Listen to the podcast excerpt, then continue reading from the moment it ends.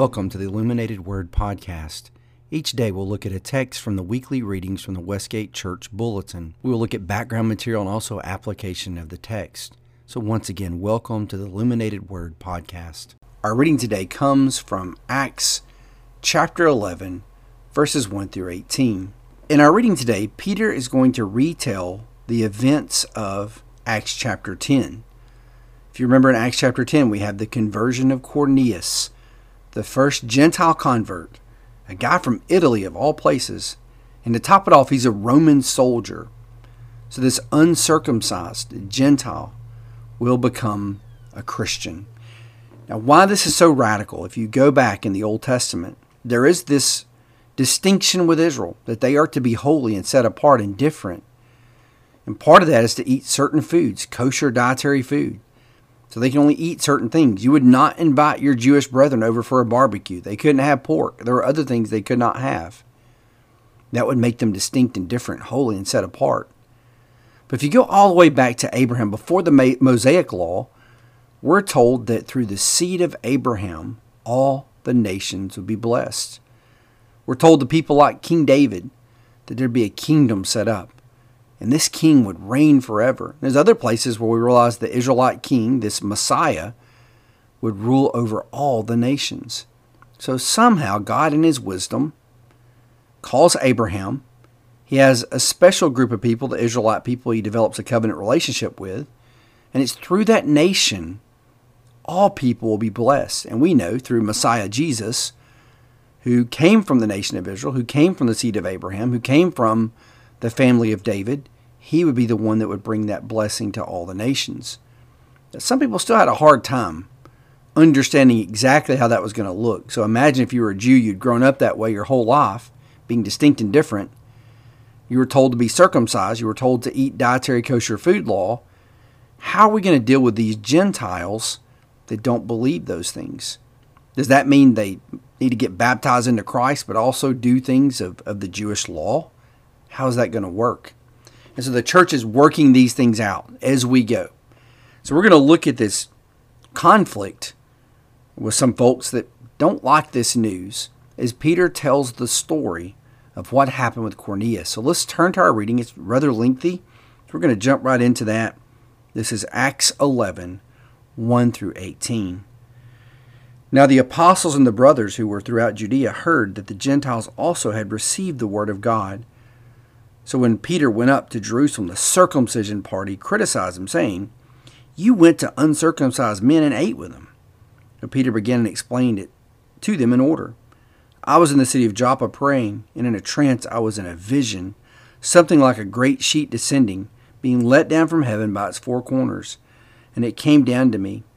Looking at it closely, I observed animals and beasts of prey, and reptiles and birds of the air. And I heard a voice saying to me, Rise, Peter, kill and eat. But I said, By no means, Lord, for nothing common or unclean has ever entered my mouth. But the voice answered a second time from heaven, What God has made clean, do not call common. This happened three times, and all was drawn up again into heaven. And behold, at that very moment, three men arrived at the house in which we were, sent to me from Caesarea. And the Spirit told me to go with them making no distinction. These six brothers also accompanied me, and we entered the man's house. And he told us how he had seen the angel stand in the house and say, Send to Joppa and bring Simon, who is called Peter. He will declare to you a message by which you will be saved. As I began speaking, the Holy Spirit fell on them, just as on us at the beginning. And I remember the word of the Lord, how he said, John baptized with water, but you will be baptized with the Holy Spirit. If then God gave the same gift to them as he gave to us when we believed in the Lord Jesus Christ, who was I that I could stand in God's way? When they heard these things, they fell silent, and they glorified God, saying, Then to the Gentiles also God has granted repentance that leads to life. Now it's interesting when you read this story what is going on here. There's so much going on in the background. First of all, trying to get into the mind of Simon Peter is very difficult. I'm, I'm not a first century Jew, so it's hard for me to comprehend the barrier that has to be broken down. I am firmly convinced that if you read the context of Acts 10, and I'm not the only one that believes this, quite a few people believe it too. If you read the context of Acts 10 and you listen to what Peter's saying, Peter's not totally convinced that they're going to baptize Cornelius. Something has to happen to convince him. How do I know that? Well, if you go back to Acts chapter 10, verse 47, Peter says this Can anyone withhold water for baptizing these people who have received the Holy Spirit just as we have? In other words, in Peter's mind, he is working through, he's logically considering now, wait a minute. I'm seeing the miraculous gifts of the Holy Spirit come upon these people. And if that's happened, then God is telling me, just like in the vision that I saw about the animals, He has appointed these people to receive eternal life. Because you see, Cornelius has faith. He's preaching to him about Jesus. So he has faith and belief in Christ. And that is that is the identifier. Faith is a bedrock identifier of our commitment to Jesus and being marked out as his followers. And so, how can I deny this guy water baptism? I can't do that. The Lord has proved to me that he is calling these people clean. So, I don't think Peter's totally convinced until he sees the miraculous gifts of the Spirit. And now, how I know that in the in the other passage, in the first recounting of this in chapter 10, they're speaking in tongues. And then Peter says, it's just like what we received at Pentecost. It's the same type of gift. So something miraculous is happening. So when you read Acts, you need to really think about what is being told to you. And I don't want to get into you know what's normative and what's normal versus what's you know extraordinary in the book of Acts. There's a lot of opinions because when you look at Acts chapter two and you read like verse 38, you see this idea of repentance. Then you see baptism then you see forgiveness of sins, then you see gift of the Spirit. And, and many scholars would say, okay, that's, that's the norm. A person comes to faith in Jesus Christ, they're, they're immersed, and they receive the gift of the Spirit. But here we kind of see that, that being flipped. We see the gift of the Spirit, then immersion. Uh, there's faith, there's gift of the Spirit, there's immersion, so there's this inverted order. And what you notice is this is a benchmark. Look at how it starts with Peter and the first followers of Jesus, the, the Jews. It comes miraculously at Pentecost.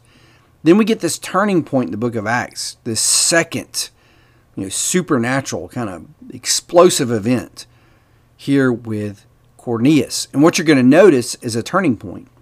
Cornelius will become the norm for what you're going to see in Acts. What I mean by that is not how he came to cross. I mean, this is kind of an extraordinary story.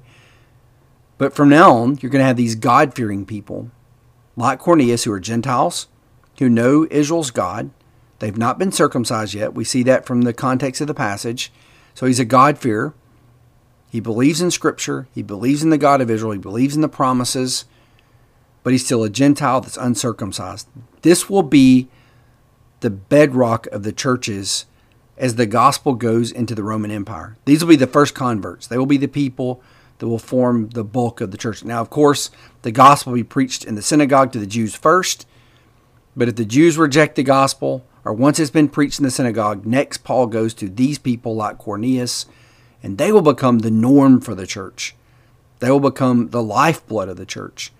So you're seeing this this turning point in Acts, and Cornelius is a big turning point in Acts. And sometimes people miss that, but that's what Luke is trying to convey to you. This Man, something different's happening here, and you need to pay attention.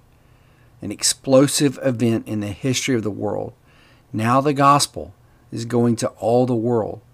And thank God I'm a Gentile, so that, that's good news. The other good news is this, and the church is going to have to work this out. You see, the badge of identity in Jesus is faith, it's not circumcision. I, lo- I love how C.S. Lewis puts it, and you can agree or disagree with this, but there are ways that God conveys life, supernatural life, supernatural grace. And Lewis says faith is one of those. And others would be baptism. And, and Lewis had a high view of communion. He said communion was another. Those three things tend to be where God bestowed uh, grace and life and, and superabundant life to people. And those three things faith, baptism, and the supper. I think that's an interesting way to look at it. And Lewis would say faith is, is really the most important of all. You've got to believe in Jesus, believe in the in his promises and trust in them. And so what for Jews they're going to come to realize, you're going to see this in the book of Romans when you read through Romans, Paul's going to make the point over and over again. It's not the works of the law that mark you out as belonging to God. Those were commonly like kosher dietary food law, keeping certain holy days. I'm not saying keeping holidays are bad. I'm saying holy days in Judaism and saying you got to do that to be saved, like Sabbath and Passover and all those things. And circumcision was the big one. And now they're being told no, the marker of identity of the covenant is faithfulness. Are you faithful to Jesus Christ? That's important. So with Cornelius, we see this turning point, and I hope this makes sense to you why this is such a big deal and why things are changing. And this will help you understand the, the rest of the book of Acts as you get the story of Cornelius and its significance. Well, thank you once again for tuning in. Uh, I hope tomorrow uh, you will join Devin as he takes you deeper into the book of Acts as we keep reading through uh, this chapter and uh, all the way through chapter 12, getting us to chapter 13 for Sunday. God bless.